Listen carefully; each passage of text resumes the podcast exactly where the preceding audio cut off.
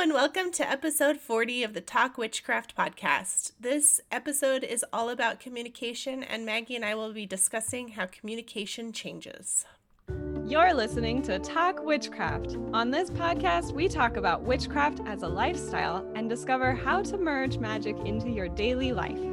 Every week, we'll demystify witchy topics like tarot, astrology, crystals, herbs, and more as you develop your personal brand of magic and create the life of your dreams. We're, We're your hosts, the Mystic Sisters, Erica and Maggie. In this segment of the show, we choose a tarot card for the week and we look for moments that relate to this card in our daily lives. So we chose the Four of Swords this week, and the theme of this card is resting your mind. This card really is about doing the thing that's going to give your mind the rest it needs. It could be through prayer or meditation. It could be by sleeping until you wake up naturally without a, an alarm, which I did this morning. It could be about reading a book until you are lost in it without pulling yourself to check your phone or talk to a non fictional person.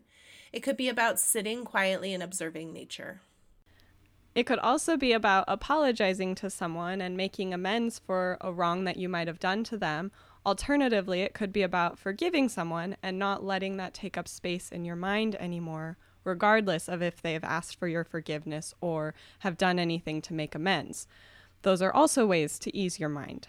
So, Erica, do you have a story that relates to the Four of Swords? I just think about all of those like seasonal checklists or things to do in October or um, how to take care of yourself during the holiday season. And it's all things like so, the one that I was looking at for the fall season was things like um, drink hot chocolate or eat a caramel apple or sit outside and listen to the silence. And it's all these things about enjoying the moment and enjoying what's happening in nature and enjoying the the season um, that we're in and taking part in all of those traditional aspects of those seasons and so that's kind of what the four of swords is about is is seeing what is important in that moment and letting your mind be completely absorbed in it and taking part in it. I like that. I wish they, they should do that for every season. It seems like I mostly see them in the fall. I have one for every season. Oh. I, it's a, I have a bingo card that I make made for myself. So it's like I, I do the things in the season and then I get bingo when I've, you know, Oh, that's cute. Yeah. we should put that in Mumbles Academy if you want to share it. Sure.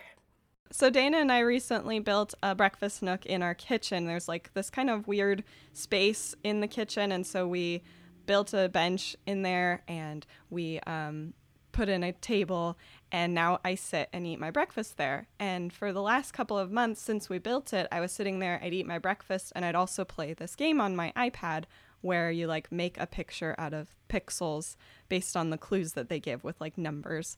I can't remember what it's called. But anyway, it makes pretty I play those games too. They're fun. It's like a nice relaxing fun. thing to do. Yeah. But I think it was 2 days ago, maybe it was yesterday. It was today also. Anyway, I've been doing it for a couple days now and or um that I didn't get my iPad out and I was just eating my breakfast and um, it was because the cats finally decided that they're no longer afraid of the breakfast nook and they'll come sit with us there. And so I was like, I'm just going to spend time with the cats and eat my breakfast. And we were looking outside and we saw the squirrels and the birds. And, you know, we have an oak tree in the front, so the squirrels will take the acorns and they'll bury them. And then they'll unbury them because they're trying to break down the outside husk so that it's like easier to eat it for the squirrels. But if it wasn't um, broken down enough, they would rebury it. And then the birds, the blue jays specifically, would come after and eat the ones that they reburied because the squirrels had revealed the hiding spots and the birds with their strong beaks could break into the acorns and eat those sneaky birds i know they're so sneaky and i'm sure that they've been doing this for a while and i just hadn't noticed it because i was you know wrapped up in this game on my ipad there's nothing wrong with you know playing a game on your iPad or on your phone or whatever, but um, just I was I was recognizing like, oh, there's this whole other world outside. And if I just take a rest from like thinking and like looking at this logic puzzle and look outside, there's like all this stuff going on and it, was really fun. Um, and Luna was doing that like clicky thing that cats do when they want to attack something. and so I just kept telling her, no, no, Luna, birds are friends. You're an indoor cat. You just look at them. um, yeah, it was really nice though. And it, it made me think of this Four of Swords, you know, resting my mind and instead just like being present in the moment and being relaxed and rested. Our yeah, so it's yeah, it's just nice to uh, with you saying like you were doing a logic prog- problem, you were actively using your mind and just, you know, that Four of Swords reminds us that we don't have to be using our mind all the time and we can just be. Yeah, exactly. Yeah. yeah. So now we'll move on to our discussion about communication. We thought we'd look at a variety of ways we communicate and the different recipients of our communication as well. Um, and I just want to interject as a speech language pathologist, this is something that we actually measure for in young children is if they change the way they speak to, depending on the audience. Um, and like, so do they talk differently to their peers versus their parents versus other adults versus strangers? And so it's, we do, we talk differently to different recipients. So let's start with communicating with other people. So, one thing that we were um, thinking was important when it comes to communicating with other people is the difference between listening, really listening, and just hearing somebody. And we talked about this a little bit in the uh, Five Ways to Make the Most of Libra Season episode a couple weeks ago um, I think Erica mentioned that instead of just waiting until it's your turn to talk again, which is more like hearing, you're you're just hearing that they are making sounds and you're waiting until it's your turn to make sounds. Being really engaged in the conversation where you're listening to what they're saying, whether that's whether it's like an argument or a debate or something like that, or um, somebody is sharing a hardship that they're going through or a joy that they want to share with you. If you're listening, you're able to respond to that emotion that they're presenting you with rather than just waiting until it's your turn to say something. Yeah. And, you know, we've talked about that piece of um, putting that some people don't appreciate when others put in their own stories in the middle of their story, which for some people is a way of showing I listened to you and this is how I relate to you. And so it's it's always about balancing that um, that piece and and really understanding your communication partner um, and and knowing what they are needing from that particular conversation event. Um, if they're wanting somebody just to listen to them or if they're wanting to have this back and forth conversation. Yeah, that makes me think of that episode of Parks and Rec where Ann's pregnant and she keeps having these like complaints and all she wants is to just be like upset about these things she's going through and Chris keeps trying to fix it and he's like, "Well, here we can get you a massage. Here this will help with your indigestion." And he just keeps trying to solve the problem, but what she wants is just to vent, basically. hmm And so some someone might want support and solutions. Um, but in that particular instance, this character didn't want that. she just wanted to have an ear to listen to her and understand what mm-hmm. she was mm-hmm. going through. So I think that's like something you might have to, you, sometimes you have to ask, like, what do you want out of this conversation? Do you want yeah. my advice? Do you want my support? Do you want just a shoulder to cry on? What is this? What can I help you with here? Yeah, one thing that um, I really appreciate about both Miles and Kim, um, they are very good at communication, which is something I've not been good at in terms of relating my own needs. So, um, whenever whenever we're having a venting session or a complaint or something like that, they one or both of them will always ask like are you looking for solutions or just a vent? And it's not something that we really think about ha- asking that question. Um, and I think it's a really important one to ask. Yeah, and sometimes when you go into a conversation with someone, you don't necessarily know what you need. But when someone presents that question to you, you can, like, okay, I guess what I need right now is just for you to listen. Mm-hmm. Yeah. Or, or I guess what I need from you right now is your advice or whatever mm-hmm. it is that you need mm-hmm. in that mm-hmm. moment. But when you're in that like feeling space of like needing something, you might not mm-hmm. really know what it is that you need. So having right. somebody around you who can like ask that question and help you understand. Yep. And I know that for me, sometimes if I'm not getting what I need and I am able to recognize what I need, I'll say, like, I just need you to tell me that it's okay and that I'm valid and that my feelings are uh, are uh, real feelings. Like, I just need you to say those words to me. And then my conversation partner will be like, it's okay. You are valid. Your feelings are real. And like, so giving them that script even it can be enough um, to to have that need be met. Yeah, exactly. And like mm-hmm. also being that person for other people, mm-hmm. being the person who does ask that question. Yeah. And we also wanted to talk about the difference between empathy and sympathy. Um, Erica and I have talked about this a lot in the past, and so we just wanted to bring it up on the podcast um, which goes along with the listening versus hearing. Because when you're empathetic, you're right there with the person and you're um, relating to them. And so it's like what Eric was saying with the uh, bringing up an example of when you also went through something inst- and not getting upset about that. So, so that using an example of a time when you also felt the same that the person you're talking to is um, discussing is a way of showing your empathy because you have felt the same way as them in the past and you can understand that emotion or that place that they're in.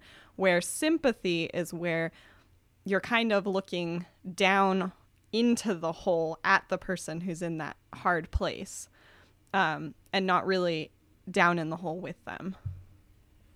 And what Maggie is referring to is a video um, by Brené Brown where she talks about empathy, and you can Google it. It's a fantastic video um, where she lays out the difference between sympathy and empathy, and about in, instead of being on the ladder saying, um, I sympathize with you. It's being coming down off of the ladder and being with the person in that hole and saying, I empathize with you. Um, sympathy for me involves a lot of judgment and it involves understanding from your own perspective, whereas empathy has no judgment and involves putting yourself into other people's shoes and understanding why they have those feelings mm-hmm. and what is going on. Yeah, and it really does involve like very closely listening to how they are expressing themselves. And that sort of brings us to the final thing we wanted to talk about with the communicating with others, which is this idea of saying, I'm sorry. I think our culture has kind of come to this point where if you say you're sorry, it's fixed and you don't have to do anything about it anymore. You fixed it. Um, and something Erica said to me recently was that she's been noticing that when people apologize to her, it's like they're shutting down the conversation and they don't want to do any more talking about it. It's too much confrontation. And so if I say I'm sorry, we don't have to talk about this anymore. Yeah. Is that right, Erica? Yeah. I've I've noted like sorry is just the word that's like okay, okay, I'm I'm I'm sorry for what I did. Let's be done. I don't want to do this anymore. And I've really actually come to hate the word I'm sorry, the words I'm sorry. um because I'm sorry sorry is just the start of this active process of apologizing. Um I saw a sign a while back that had the five elements of apologizing which um really like spoke to me. And the first the first act is expressing your regret. So that's where you say, I'm sorry. I'm sorry for blank. But then you have to go further to um, accepting responsibility, which is to say, I it was wrong of me to do the action. Um, then you have to make restitution. So it's asking the question or stating, What can I do to help you start trusting me again? And then a genuine promise of change. So I'm committed to doing everything I can so that you can trust me again and then requesting forgiveness so that will you please please forgive me and re- also remembering that forgiveness does not have to be given you can ask for somebody to forgive you but they don't have to or they might not be ready to even and if that, you've gone through all of those stages mm-hmm. it could take them longer more time um, more actions on your part or it might never come about Recently, the former youth pastor at our parents' church shared something on Facebook that I think really illustrates this point. I can't find the post right now, but basically, what it was was two students. One had said something mean to the other student and then immediately realized that it was the wrong thing to say and apologized. And the other student got up and went and got one of those plastic cups, the clear ones, and crumpled it up and said, Oh, I'm sorry, cup. And the other kid was like, What? And she said, Well, see, I didn't fix the cup by saying I'm sorry to it. It's not fixed. And it's because you need to do all those other steps to make the cup whole again, basically, or the person that you've wronged whole again. And yeah, it's, you know, using that cup analogy, um, of like that making restitution and genuinely promising change, that's going through and diligently ironing out all of those little crinkles and all the little breaks. And, um, and in the cup, you know, if you cr- if you poke a hole in it, it's going to take a lot of work to fix that hole and that cup is not going to hold that water any longer as well as it used to. So those when you hurt somebody and are apologizing um you have to remember that like those little crinkles and those little holes are still there and it depending on how big the hole is it might take a while before that forgiveness is given mm-hmm, exactly so before we talk about the other types of communication in this episode we're going to take a break to talk about our herb of the week and this episode is brought to you by Thyme. so, Erica is going to start, as usual, by ta- talking about the medicinal properties, and then I will share the magical properties. I love plants. I talk, I say about these plants like every single time, like they're the best one, because every single time they are the best one. Um, because thyme is also the best plant. And um, there's so many different varieties there's so many different flavors and smells and things that you can get from thyme um there you know it's got a really lovely citrusy smell to it you can get the lemon thyme which mosquitoes hate by the way so you know plant some lemon thyme and then all over your grass and just like walk through it and the mosquitoes will never come to your house i can't say never i can't promise that sorry Got to use protective language. right? they might come to your house, but it will definitely help keep them away. Medicinally, thyme is full of essential and volatile oils. That's part of what makes it so pungent in its smell. Um, and because of this, like our friend the eucalyptus plant, it really helps with coughs as an antispasmodic and expectorant, and just general cold and wellness helpfulness. It's the volatile oils that are in uh, thyme contain phenol, thymol, and carvacrol. I think I'm saying that right, which are all antiseptics, and then the latter two are both antibacterial and antifungal. Um, so they are really, really powerful immune plants. You can use an infusion of thyme to bathe infected wounds, to clean them, to promote healing. You could also put it in a bath for some aromatherapy if you're feeling particularly congested. Um, it helps to boost the mind, spirit, and body and relieves exhaustion, headaches, and depression, as well as upper respiratory uh, complaints and um, help with skin and scalp irritations. So, thyme is seen a lot in um, lotions and uh, shampoos. You'll also see it a lot in commercial toothpastes and mouthwash because of those wonderful essential oils and volatile oils. And um, they're really good for aiding in toothache. Also, very important as a culinary herb. We use thyme in nearly everything for sauces, and I know that thyme is one of the primary um, spices in like pot pies and like marinara sauces. Uh, it goes great with rosemary on breads and stuff like that. So great for your kitchen witchery as well. Oh, it's in herbes de Provence. I forgot that. It's one of the major uh, spices in herbes de Provence. So it's also a major herb in the gravy used for breakfast gravy, mm, mm-hmm, biscuits and gravy, mm-hmm. gravy. Yep, yep, yep. So, thyme is a passive herb. It corresponds with the planets Venus and Mars and the elements water and earth. And it is also associated with the zodiac signs Aries and Libra. The main uses magically are for health and healing, um, sleep and psychic powers, for love and attraction, and purification, as well as courage and um, energy boosts. So you can wear thyme in your hair or in like a charm bag around your neck or in your pocket, and um, and that can be used for any of those magical uses I listed, but most particularly when it comes to attracting somebody to you for uh, friendship or for love. Um, so loyalty and affection and creating a good opinion of yourself in the eyes of another person. And I think that's partly because it smells so good, so people are going to be attracted to you for that reason. Um, but if you smell it, it can also give you a boost in your courage and your confidence, as well as your energy level.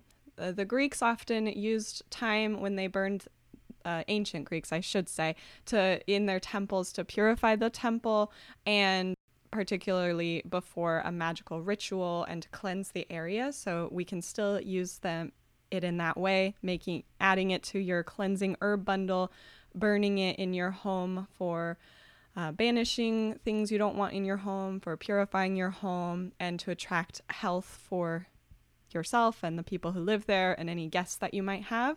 And if you add marjoram, which we've talked about on the podcast before, with the thyme and make a, a bath infusion, that's a really good way to cleanse yourself of sorrows and grief.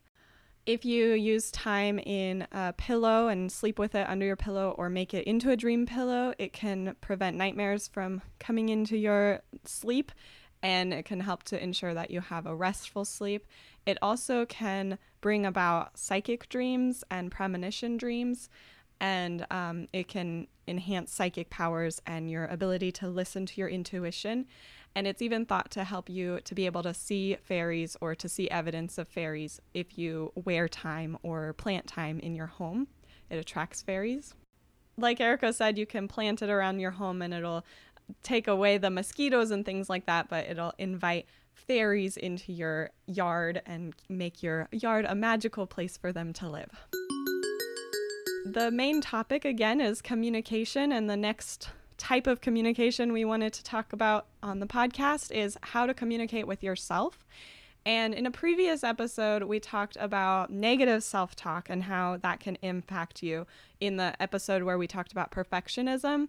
So, we're going to focus more on communicating yourself in an effort to reveal your emotions, your thought process, your motivations, and generally just getting to know yourself on a deeper level, which can be done in three ways with your thoughts, monitoring your thoughts, speaking out loud to yourself, and writing things down.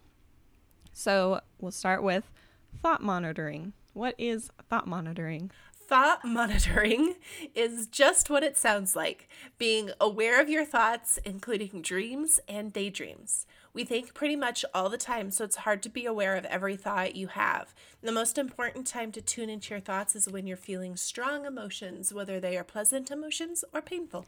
Yes, emotions are signals to you, and um, they can be very revealing about what's going on in your situation.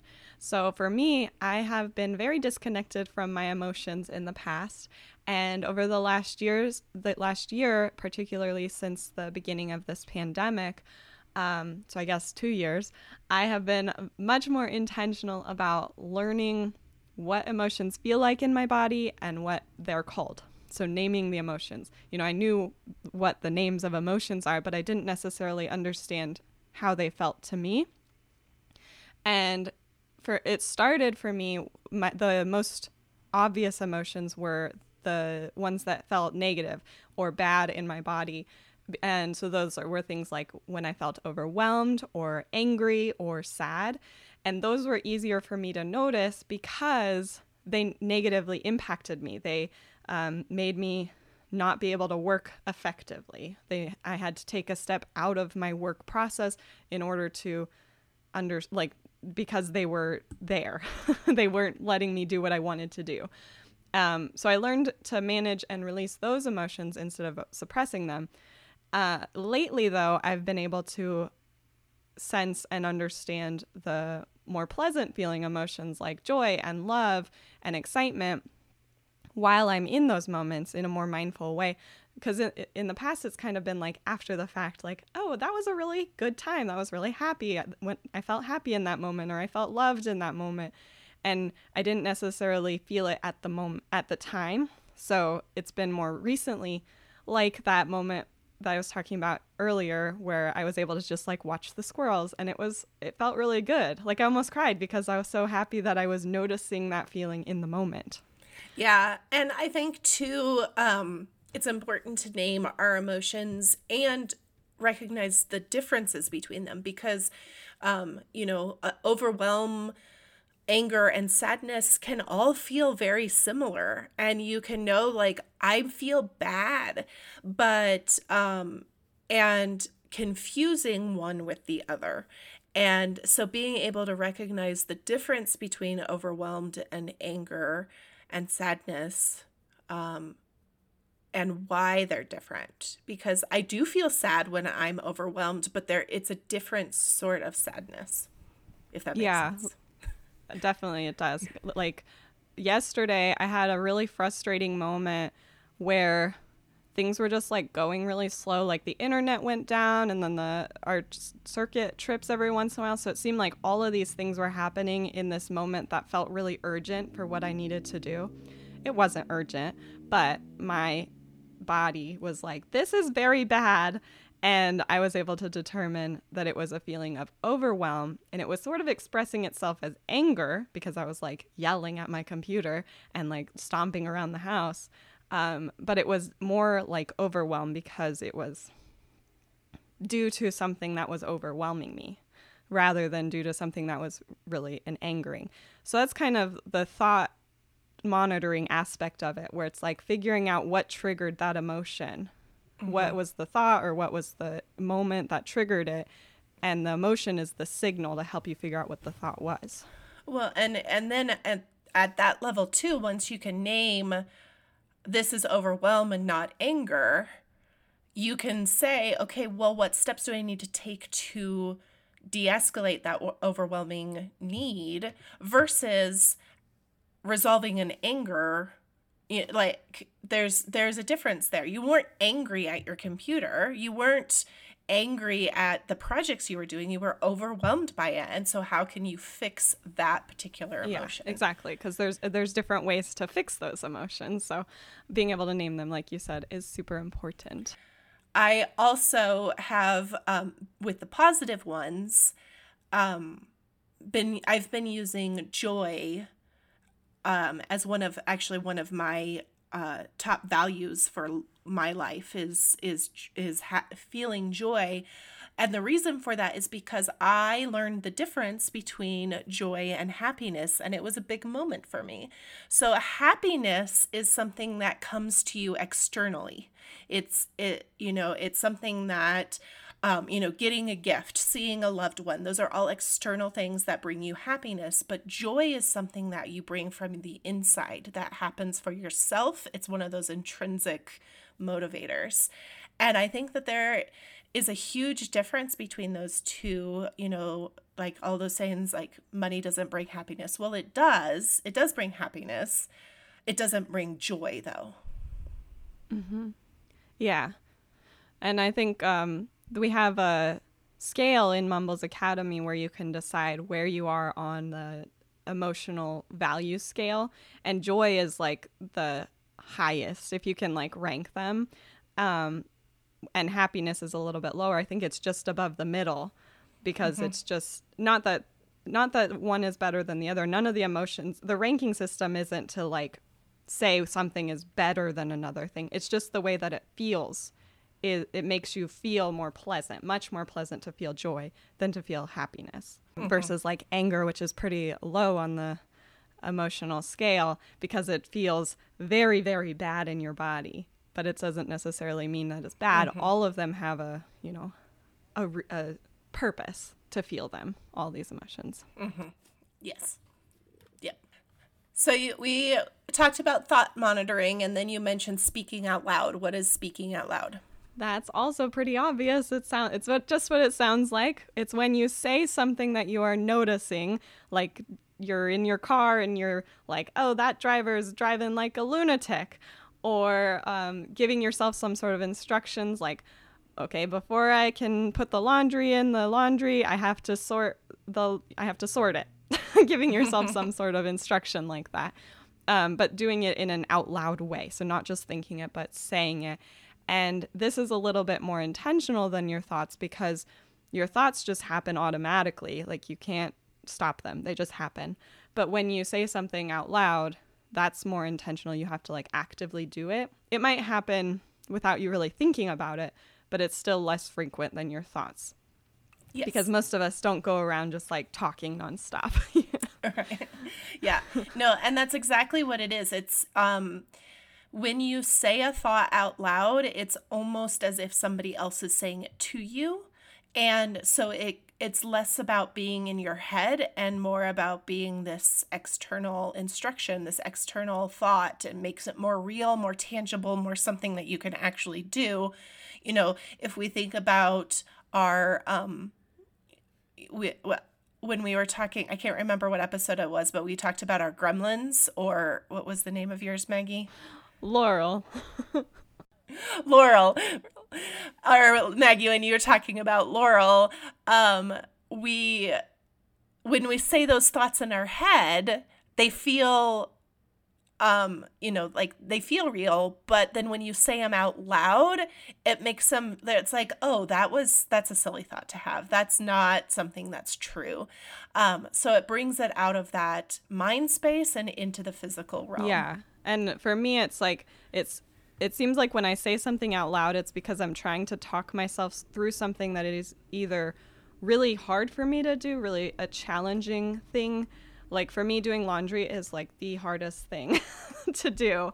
Um, and so if I talk myself through it, then it's like, okay, that external thing that's giving me instructions so it's either when something is really challenging or when something is really boring. And I think that's sometimes those are the same things for me. That it's like laundry is so freaking boring that I just don't want to do it. um, so if I just yep. talk through it, and I was noticing last night, I also really don't like doing the dishes, but I had to do the dishes before I could cook dinner, which is something that's fun for me.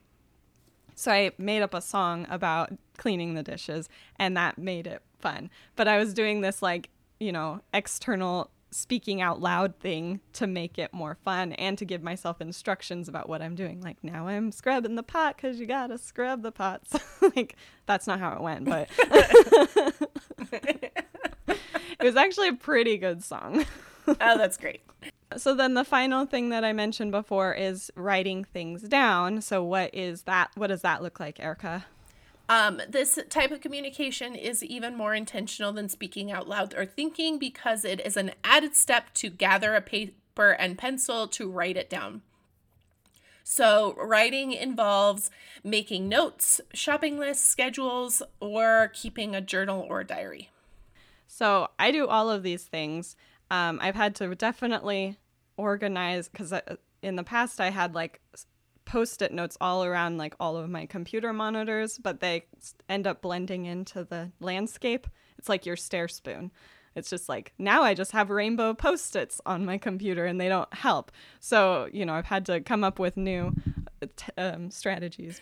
Yeah. I um I love planners. They're one of my like dopamine hits.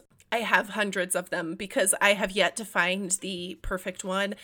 Maggie's planners are pretty dang close. They're just not quite there for me yet. but they're great. They're wonderful. what what would make it better just out of curiosity for you in particular? Um I am I'm not sure. Let me think about that. I mean, there's no, it's like you said, like there's no such thing as a there's no such thing as the perfect everybody. It's like Maggie's planner is right up there at like 99% effective. Probably because we are sisters. up yeah. in the same yeah. house and we're sisters. Yeah. I don't utilize lists as much as I should. I know that to do lists would help me a lot. I kind of jot down to do lists in my planner. And then like I I also do the paper pencil thing, but I also do the digital thing. So like you can have like four different calendars and it's okay. as long as like somehow they come together or you get as long as you get the things done that need to be done mm-hmm. finding a system that works for you um, but one thing i did want to talk about was the particularly the journaling aspect or keeping a private diary and what one thing that i really like to do is um, automatic writing which is even more intentional i think than any of these other things because you are taking you're setting aside like 15 minutes to just write.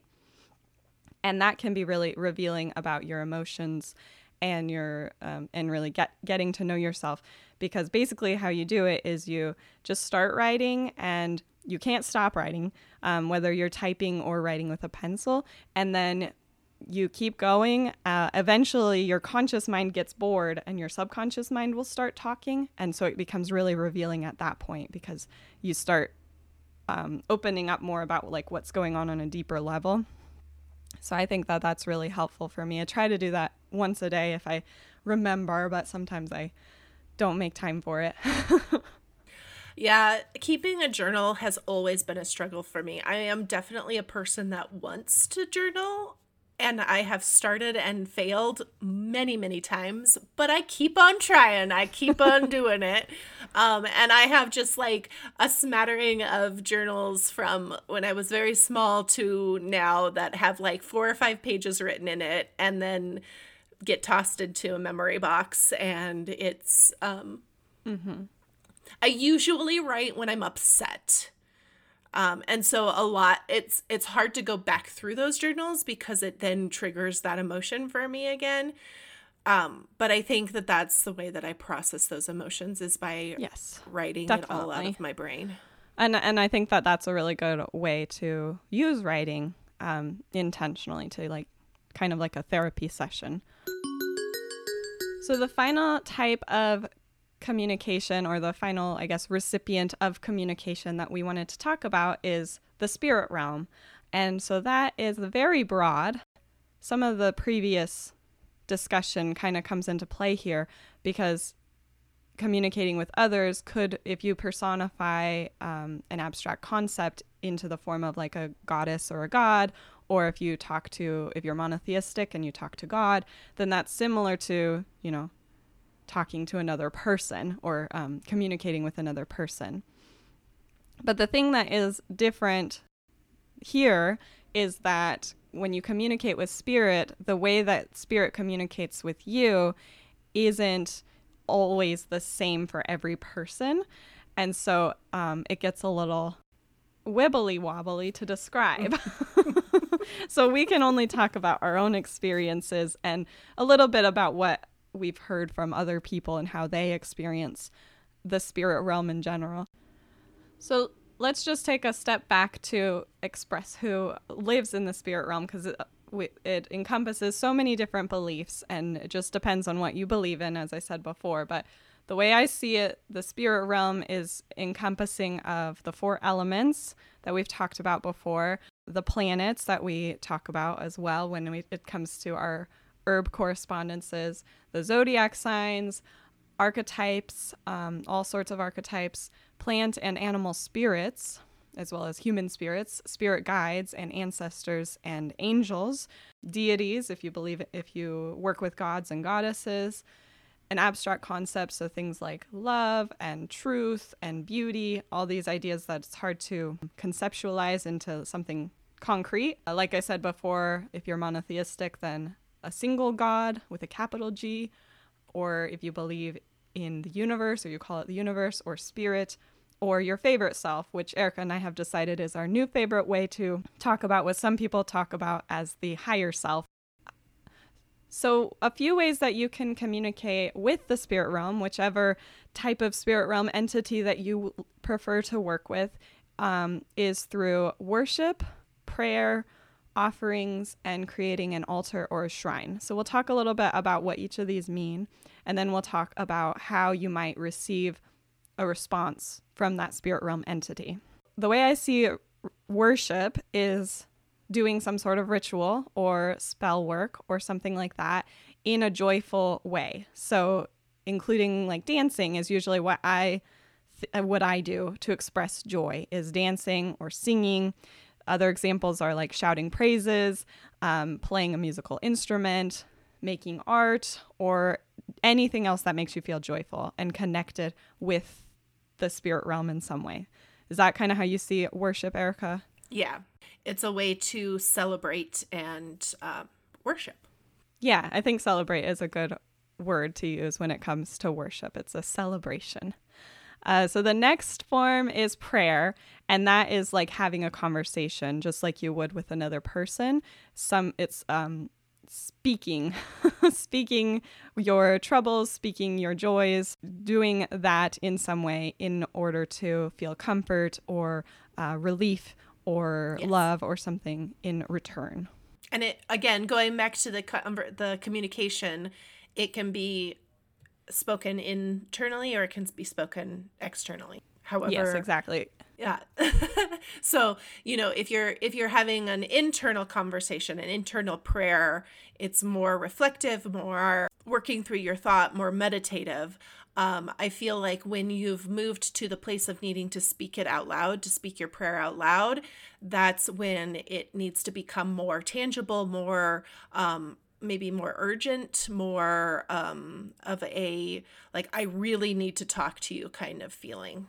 Yeah, yeah. So that's where I, I see it as like more like spell work, where mm-hmm. you're incorporating like props basically and saying something over a candle or whatever versus like what you said before the thought being more like the meditative phase where you're reflecting so another way to communicate with the spirit realm is through offerings so this is like giving a gift you can offer up anything that you think your spirit realm entity of choice would enjoy. So it could be anything from like a pretty rock to a flower, a dish of honey.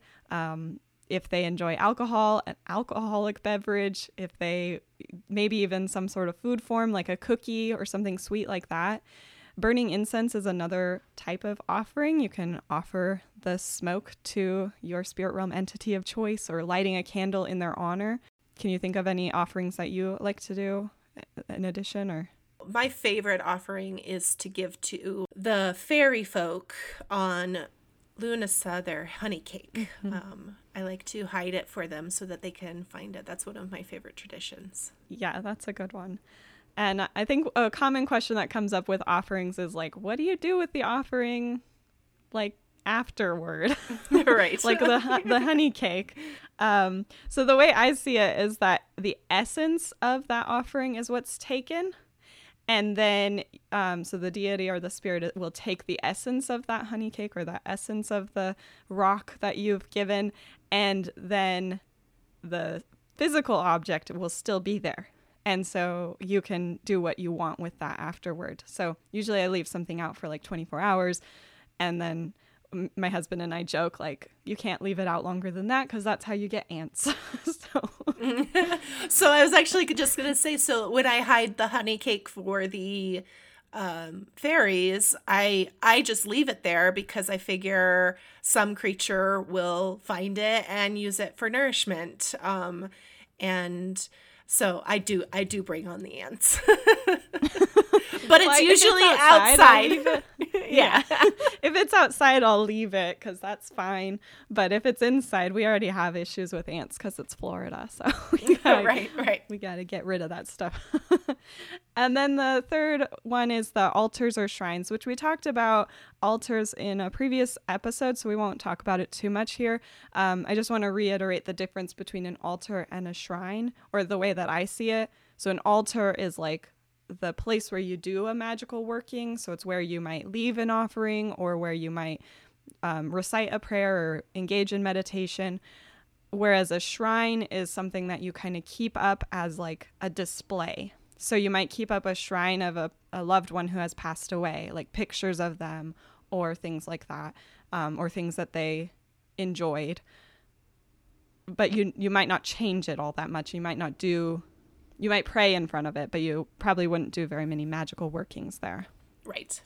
Yeah, you could have a shrine to your deity on your altar. Mm-hmm. Yeah, they could be combined. Or you could have a like Maggie has her shrine to the, her wedding ceremony. Um, you know, you could have a shrine to um, anything really, whatever whatever you need to represent your spirit entity. So Maggie was alluding to that the entities of the spirit realm communicate differently than when we communicate with others or with ourself.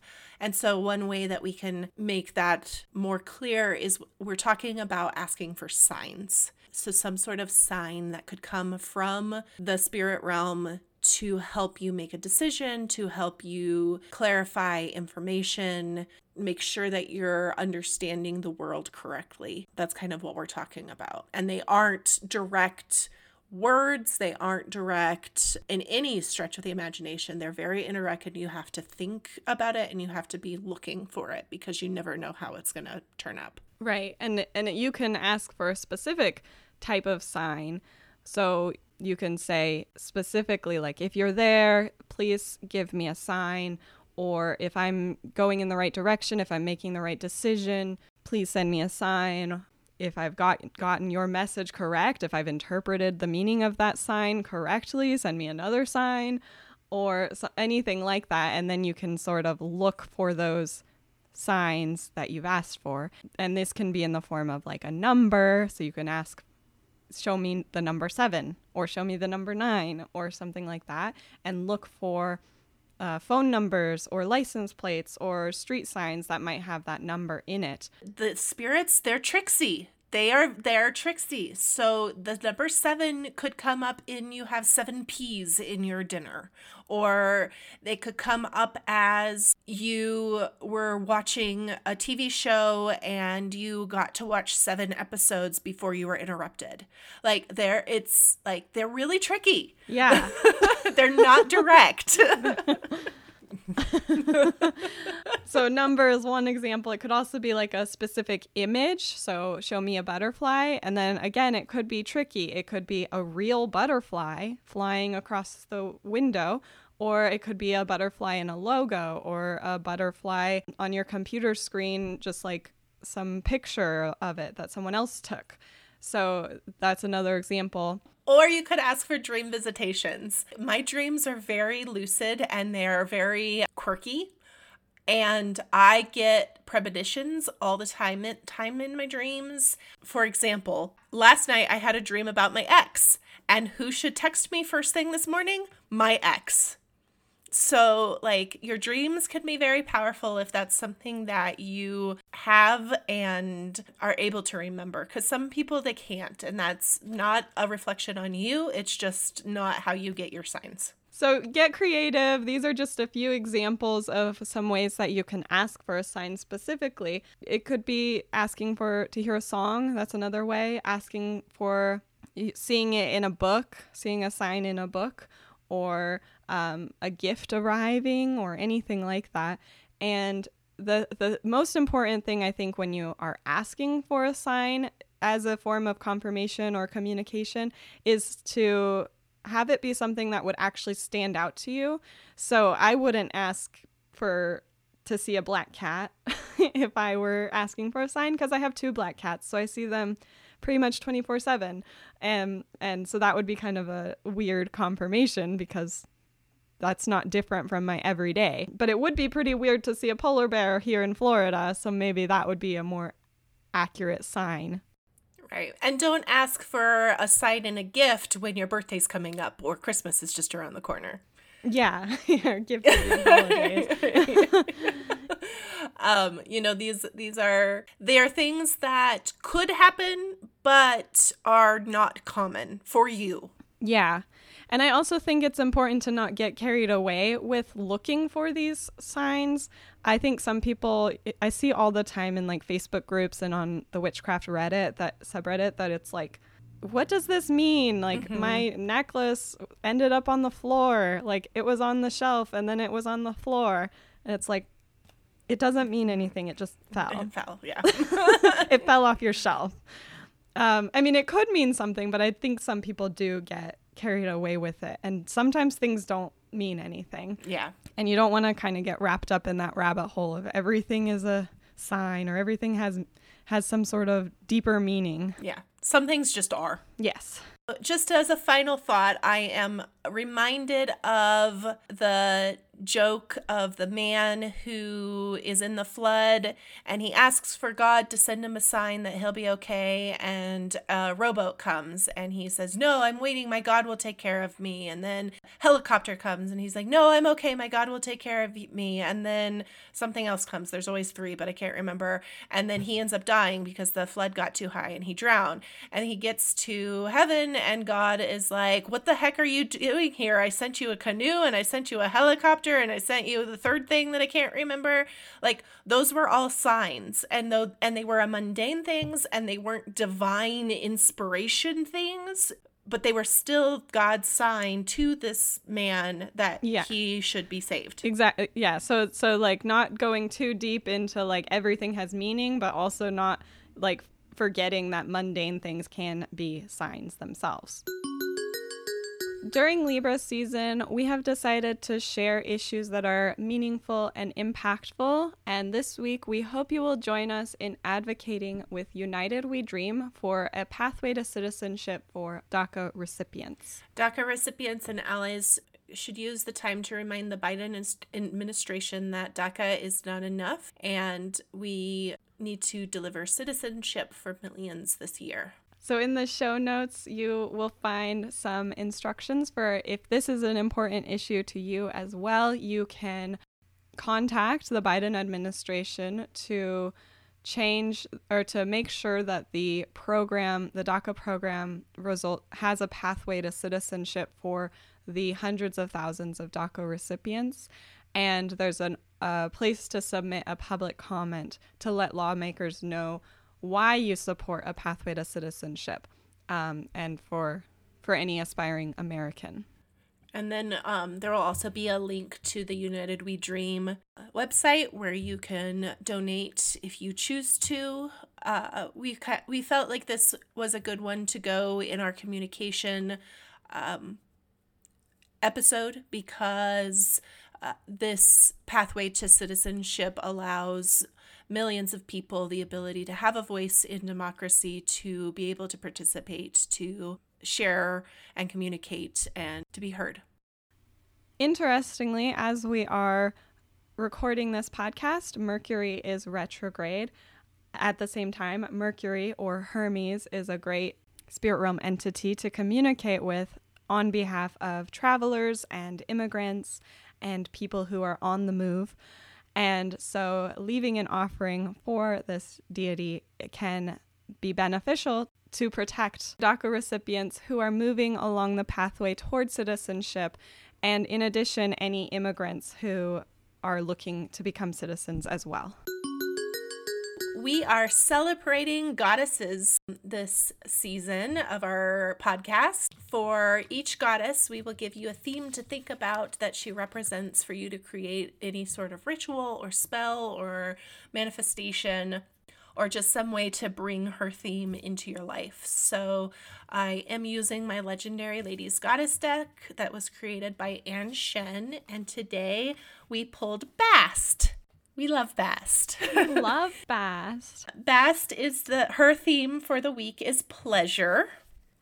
And so her little um, write up says, You may be in need of some serious self care, and the goddess Bast is with you. As the ruler of sex, magic, and pleasure, she helps you see and reignite all those aspects in your life. Time to indulge. So, Maggie, how will you invite ble- pleasure to show itself this week? This is making me want to focus more on self care this week, uh, particularly like pampering style of self care. So I am just gonna do the things I want to do whenever follow my follow my whims.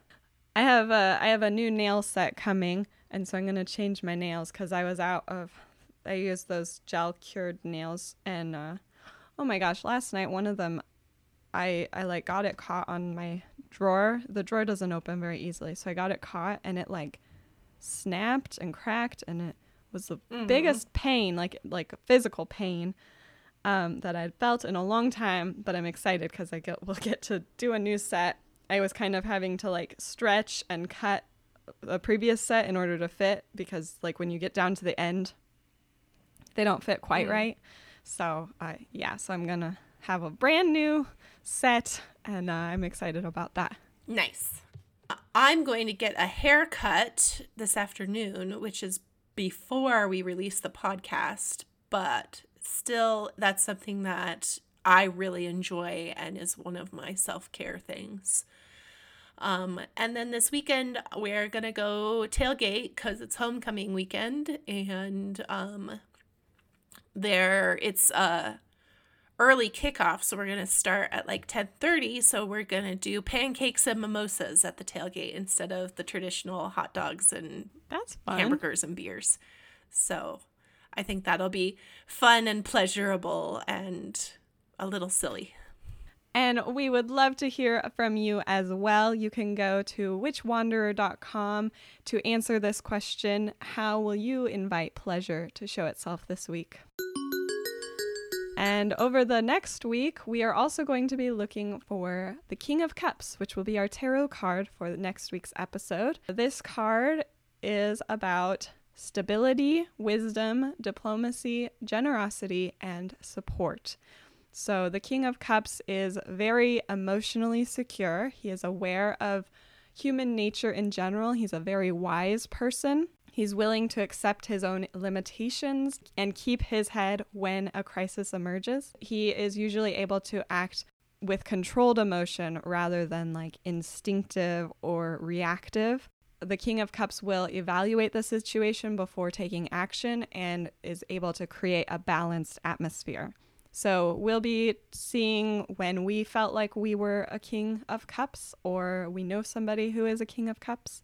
If you would like to talk about your experience with the King of Cups listener, then you can send us a voicemail at we listen at talkwitchcraft.com. You can find out more about this episode by going to mumblesandthings.com slash blog slash 040. Join us next week when we talk about the five ways to make the most of Scorpio season. Make sure that you subscribe to the podcast so that you are notified when we release a new episode. And if you want to help other witches find this show as well, leave us a five star review wherever you listen to podcasts. You can also find us on Instagram at Mumbles and Things and join us in the Mumbles Academy to chat about this episode with other witchy folk. Goodbye. Goodbye!